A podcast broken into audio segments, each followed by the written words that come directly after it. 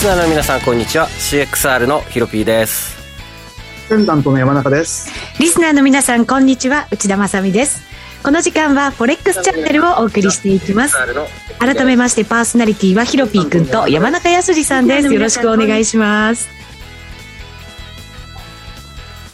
えー、さてこの番組ですけれども先週から新型コロナウイルスの感染対策といたしまして出演者はリモート体制でお送りしていきますえー、もしかしたらその通信状況などで切れやすいこともあるかと思いますけれどもご理解いただければと思います。改めまして山中さんひろぴーくんよろしくお願いします。はいお願いします。はい。そして今日のゲストここから加わっていただきましょう。波乗りトレーダーの黒黒助さんです。黒黒助さんはい、よろしくお願いします。こんにちは、よろしくお願いいたします。ます。よろしくお願いします。さて、現在のドル円ですけれども、115円、飛び2銭から飛び3銭あたりということで、山中さん、ちょっと株式相場は置いといてですね、為替市場になるとちょっと動きが小さくなってきてますかね。だいぶ動きが鈍くなってきたと同時になんかドル円は妙に上値が重い感じのあれですよねあの、はい、ドルのあのー、なんて言うんでしょうね。上昇が鈍ってきてますよねこの数日、はい、そうですね。日本の、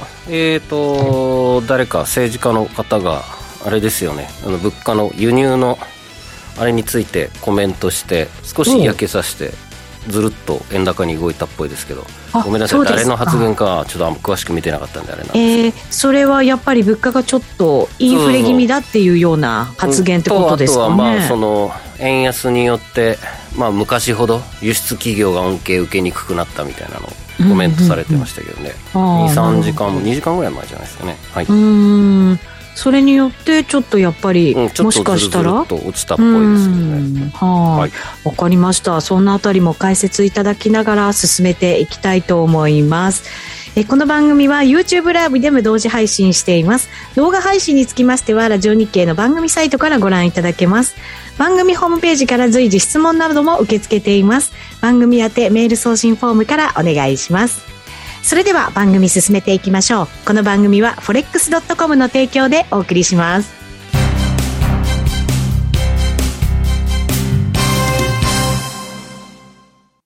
ノックアウトオプションが目標へと導く。よりシンプルな新しい通貨取引。forex.com では柔軟な証拠金設定、リスク限定、簡単なトレード設計のノックアウトオプションの取引が可能です。最大損失を限定し、高い資金効率を利用しながら利益獲得が狙える画期的な商品で、1000通貨相当から取引いただけます。ノックアウトオプションなら、リスクをコントロールしながら機会を逃さない。トレードに優位性を。ノックアウトオプションや FX なら forex.com でぜひお取引を。講座のお申し込みや詳細は forex チャンネルの番組ページをご覧ください。外国為替証拠金取引及びオプション取引は元本及び収益が保証されているものではありません。FX 取引はレバレッジを利用して取引代金に比較して少額の証拠金で取引を行うために相場の変動による価格変動やスワップポイントの変動により思わぬ損失が発生する場合があります。お取引の前に契約締結前交付書面などを必ず熟読し、取引の内容、危険性などをご理解いただいた上で、ご自身の判断と責任にてお取引ください。ストーン X フィナンシャル株式会社金融商品取引業関東財務局長金賞第291号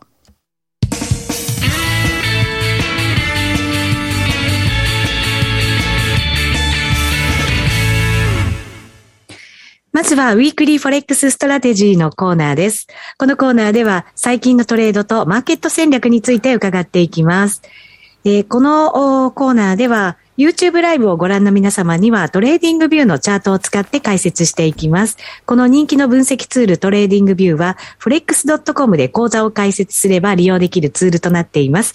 ぜひ口座を開設して使ってみましょう。さあ、それではまず山中さん、ドル円から行きましょうか。頭が随分重くなってきたというお話でした。はい、そうですね。まあ今ポジションないんですけれども、先週の放送日の時点では、えー、先々週に突っ込んで114円の1号で売ったポジションを持ってたんですけれども、はい。まあ、FOMC を控えてるということもあったので、コストでストップを置いてたらですね、放送の後に見事につきましたね。うん。で、ついた時にはこれをもう思いっきり戻り高値でついちゃったなと思ったんですけれども、はい。まあその後はやはりまあ FOMC でもって上がってきてて、あーそんでどうしようかなと思ったんですよね。ちょうど1円ぐらいの上の5円に乗っかって5円の1020ぐらいのところで売ろうか売るまいか、えー考えてて、結局はまあ売らずにですね、えーそのまま来てて、今これまたちょっと下がってきたので、今本当に売ろうか売るまいか相当悩んでます。うん。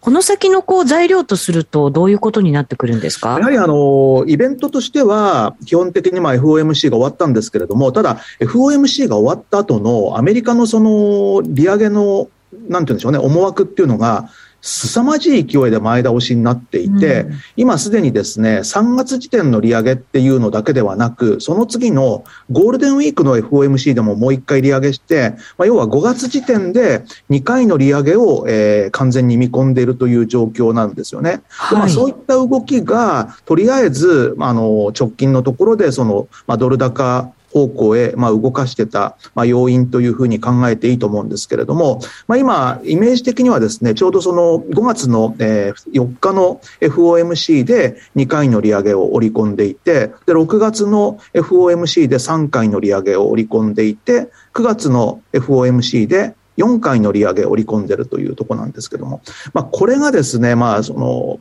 金利差という面では、ドル買い要因と、まあ、金利差拡大、米国と日本、あるいは米国と欧州というところで動いてたんですけれども、さすがにここまで早いペースで利上げを織り込んでくると、やはり株式市場にとっては当然悪材料で、まあ、今でこそえー株式市場というのは落ち着いてはいるんですけれども、まあ、先ほどヒロピーも言ってたようにですね、やっぱりその、円安の、その悪い円安っていう面も、まあ、今後出てくる可能性もあるので、はい。まあ、第一四半期どこかの段階までは多分、えーまあドルが底堅い状況なんでしょうけれども、まあ、中長期的なことを考えると、どこか、まあ、あの、第二四半期なのか、年後半なのかわかんないんですけど、思いのほか円高に行く可能性っていうのもあるのかなというふうに思ってます。で、短期的にはですね、まあ、やはりこの115円台の、えー半ばというところが、えー妙に上値が重たい状況で、そしてまあ今週はまあ ECB、MPC、そしてまあ米国雇用統計と結構、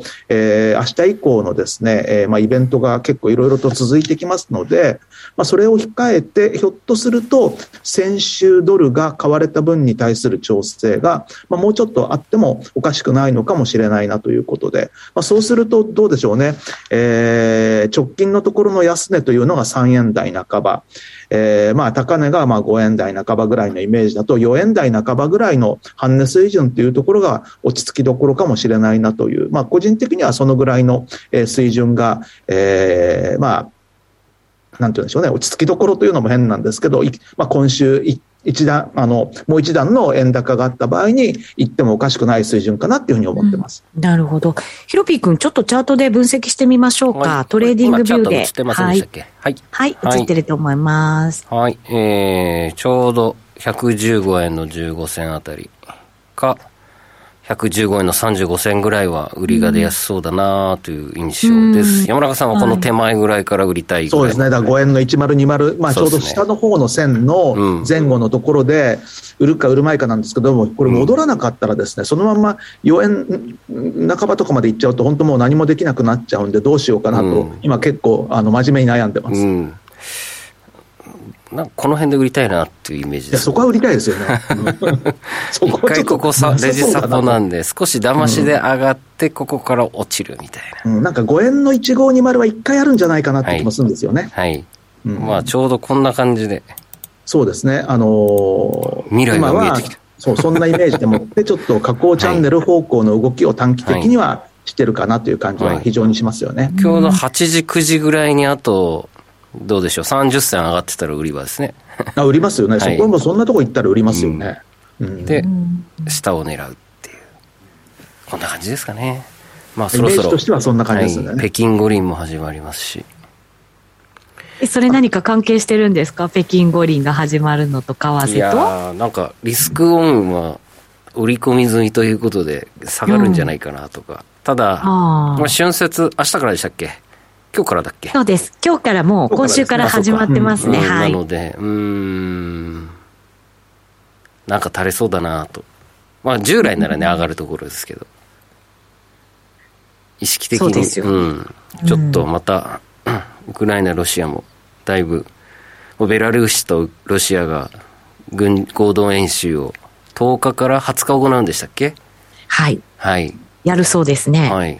もうなんか、オリンピック終わる、まあ、手前に、うん。しっかりと日付を調整されてるみたいで。そうですね、うんそのままもしかしたらことが起きるなんてこともうんもしかしたらあるのかもしれないですよね。なので、逆に、あのーオリンピック終わった後、なんかちょっとまた回戦じゃないですけども、ごたごたしたところで、リスクオンスタート。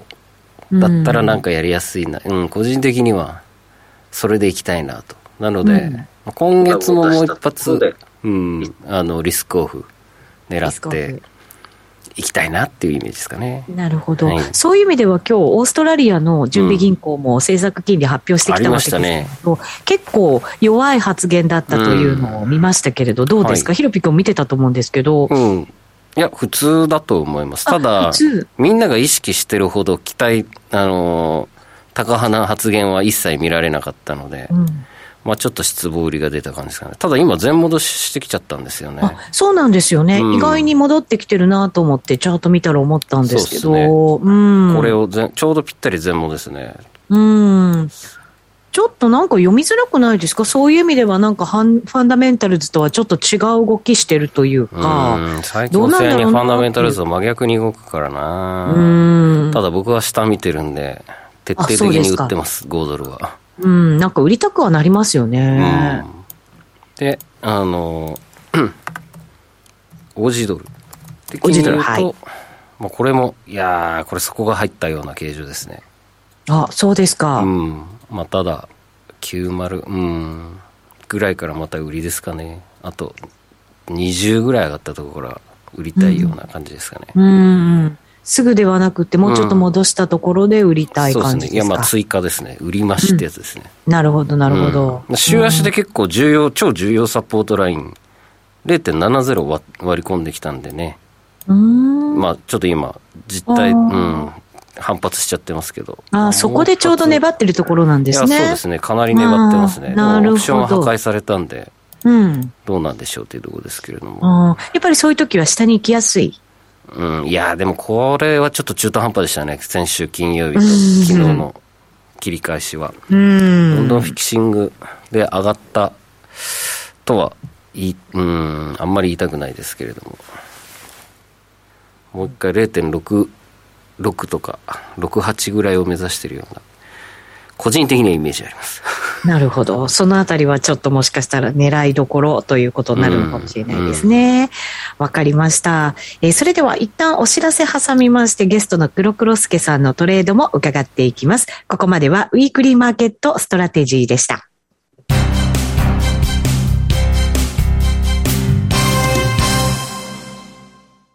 ノックアウトオプションが目標へと導く。よりシンプルな新しい通貨取引。forex.com では柔軟な証拠金設定、リスク限定、簡単なトレード設計のノックアウトオプションの取引が可能です。最大損失を限定し、高い資金効率を利用しながら利益獲得が狙える画期的な商品で、1000通貨相当から取引いただけます。ノックアウトオプションならリスクをコントロールしながら機会を逃さない。トレードに優位性を。ノックアウトオプションや FX なら forex.com でぜひお取引を。講座のお申し込みや詳細は forex チャンネルの番組ページをご覧ください。外国為替証拠金取引及びオプション取引は元本及び収益が保証されているものではありません。FX 取引はレバレッジを利用して取引代金に比較して少額の証拠金で取引を行うために相場の変動による価格変動やスワップポイントの変動により思わぬ損失が発生する場合があります。お取引の前に契約締結前交付書面などを必ず熟読し、取引の内容、危険性などをご理解いただいた上で、ご自身の判断と責任にてお取引ください。ストーン X フィナンシャル株式会社、金融商品取引業、関東財務局長、金賞第291号。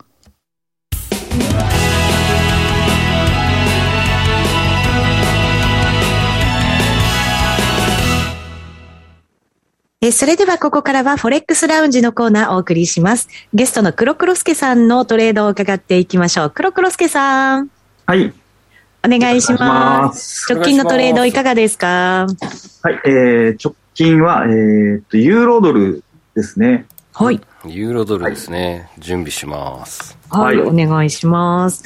ユーロドルは現在、えー、っと、1.1240ぐらいですかね。そうですね。はい、あたりでの推移ということになっています。はい。で、これは、えー、っと、売りを入ったんですけど、うん、えー、1.12ぐらい、まあ、1.12、そうですね、の11月24の、まあ、最安値を抜けたので、あれ、レジサポ。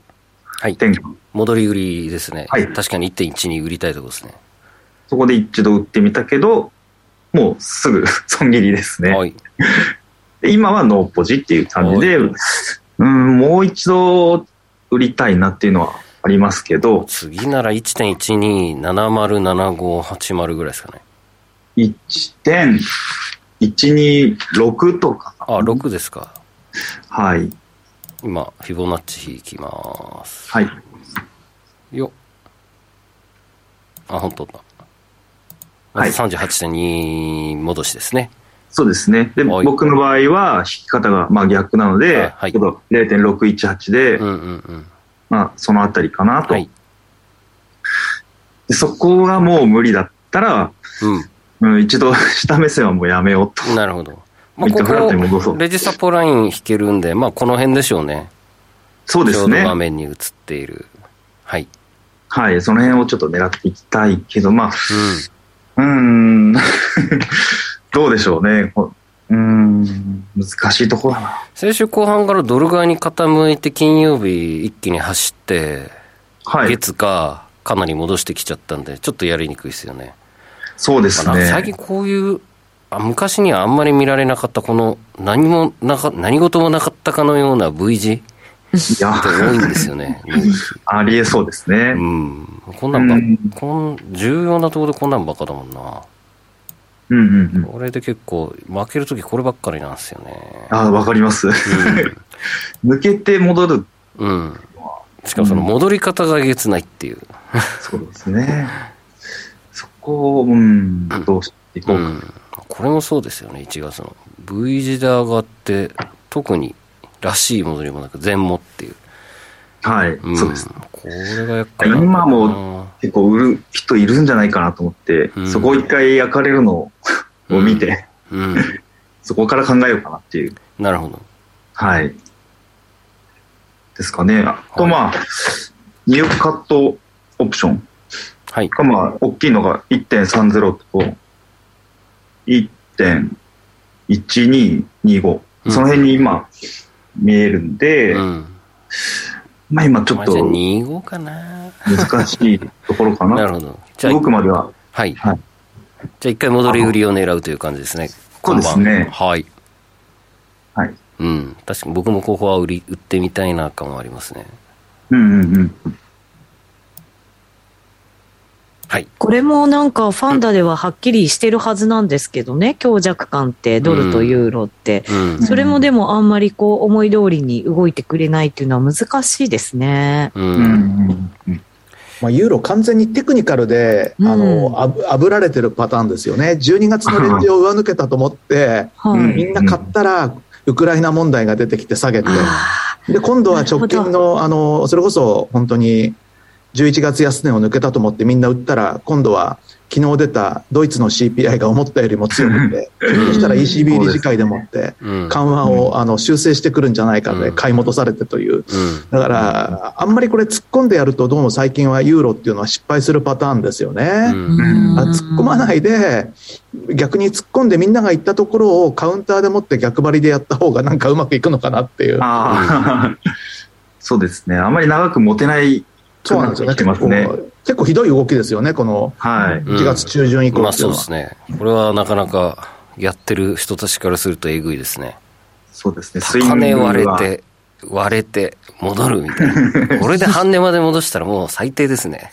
そうですね。値動き的には最低です、ね。で、また12月のでももみ合いレンジとかでね、もんじゃったりしてね。もんじゃったりして、また戻っちゃって、ああ、無理無理。スイングはやりづらいですね。うん。ユーロドルは。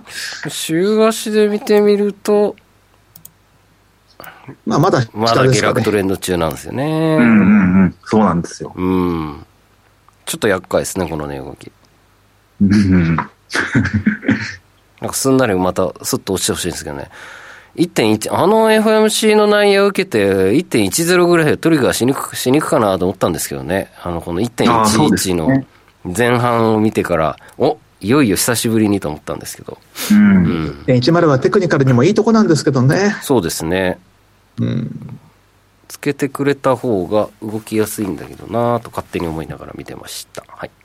うんうんなるほど。そうするとでも、そのドイツの CPI 結構高かったというところで、ECB は山中さん何かこう動き変化させてくる可能性ってあるんですか？さすがに前回の理事会でもって3月のあの PPP 終了後、あの4月以降と、とりあえず3か月間は APP を倍増させるっていう話が出てるので、はい、それをいきなりあの翻してくるかというと、さすがにそれはないかなっていうふうに思うんですよね。そうですよね。ですから、まあ、あくまでもこれは市場参加者の、えー、勝手な思惑でもって動いたということで、実際に蓋開けてみると、ECB 理事会はやっぱりハト派的だったよねということになりそうな気がしてならないですけどね。なるほど。うんその反面で、えっ、ー、と、同じ日に BOE がありますので、このあたりはちょっと動いてくるんじゃないかってヒロピ君言われてますけどね。うんうん、僕はポンド、ポンドオージーでロングしてるんで、ああ、いいですね。しばらくずっと持ってるやつですね。うん。なので、今日も追加買い増しちゃいましたけれども。うん。ようん。これを抜けてきてほしいなと。ああ。絶賛ポジション得ですが。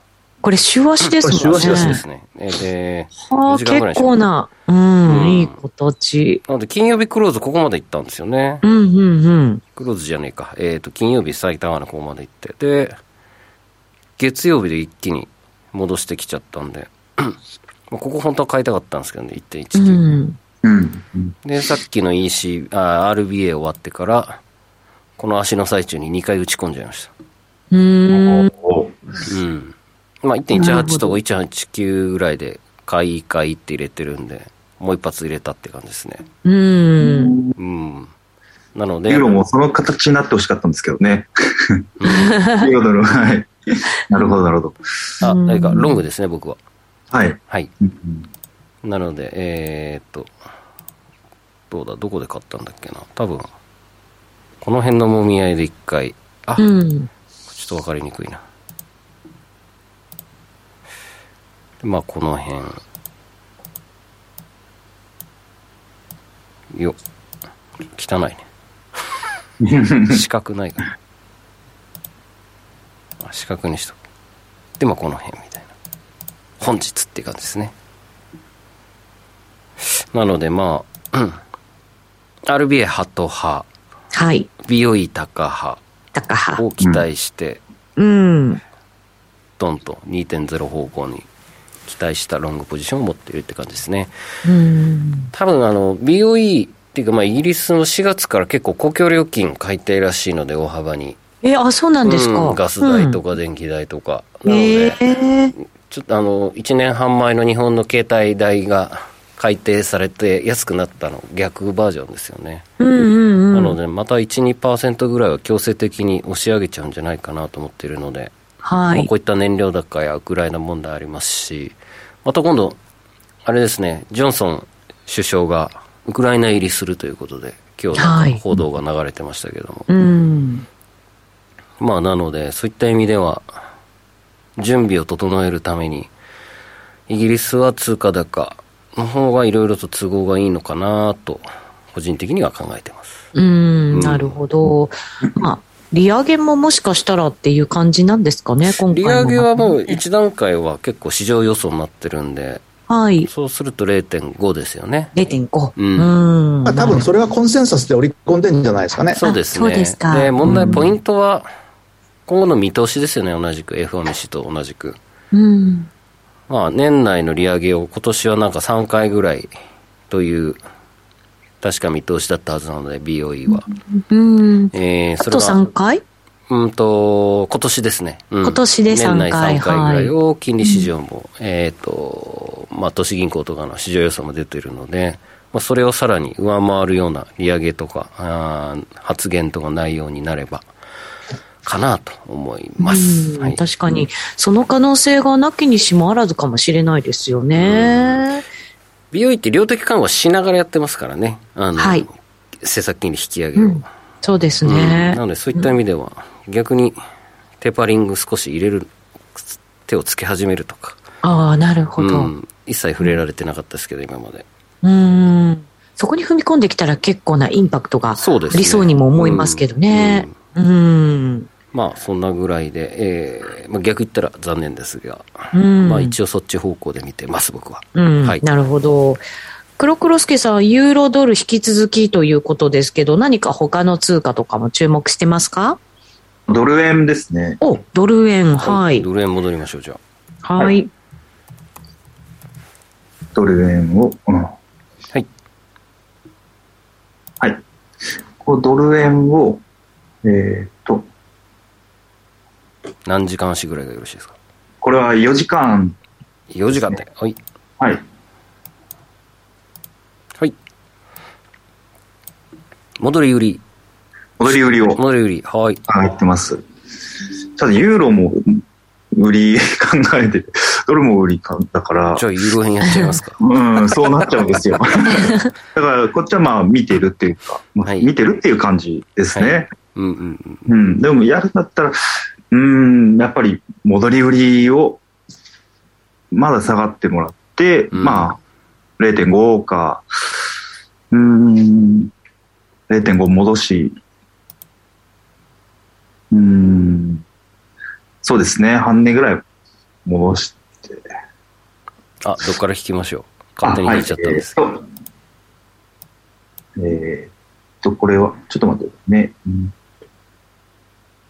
あ、1時間ですね。すみません。1時間で、1時間で直近の下落のをフィボナッチ引けばよろしいですか？はい。はい。そうですね。115円の30銭。はい。えー、0.382か0.5。うんうんうん。うん、まで上がったら売りたいですね。うん、でもまあ、まだ下げそうですよね、なんか。うん形的に。形的には、はい、はい、引き続き YouTube ライブでも分析していこうと思います。お時間ある方はぜひぜひお付き合いください。一旦ゲストは黒黒助さんでした。ありがとうございました、はい、ありがとうございます。ね、この後 YouTube ライブで延長配信がございますので引き続きお楽しみください。この番組は forex.com の提供でお送りしました。